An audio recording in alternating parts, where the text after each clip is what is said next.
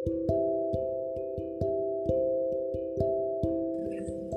दोस्तों, मैं विशाल मिश्रा आज आपसे तीन बात शेयर करने जा रहा हूँ, जो कि आपको कभी नहीं करनी है। पहली डोंट हेयर एनी वन किसी की मत सुनो। किसी की क्यों सुनना? दूसरों, जो कर रहा है, वो अपने लिए कर रहा है, और उससे आपका कोई भला नहीं होने वाला। आपको अपने पाथ अपने रास्ते खुद बनाने हैं।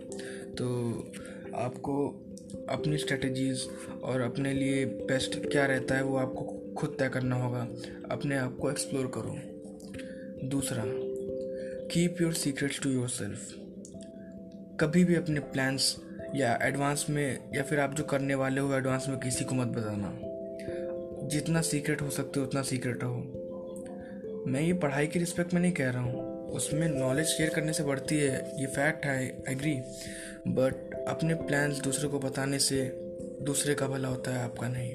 और होपफुली ऐसा ही होता है कि जब आप किसी को अपने मन की बात बता देते हैं तो उसका तम, वो सबको, सब, वो बात सब तक पहुँच जाती है और फिर आप वो अचीव नहीं कर पाते.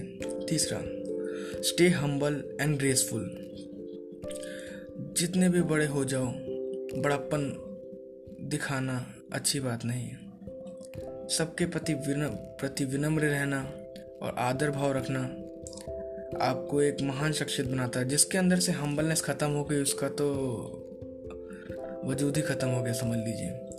तो इसी के साथ आपसे विदा लेता हूँ, मिलते हैं किसी नेक्स्ट टॉक में।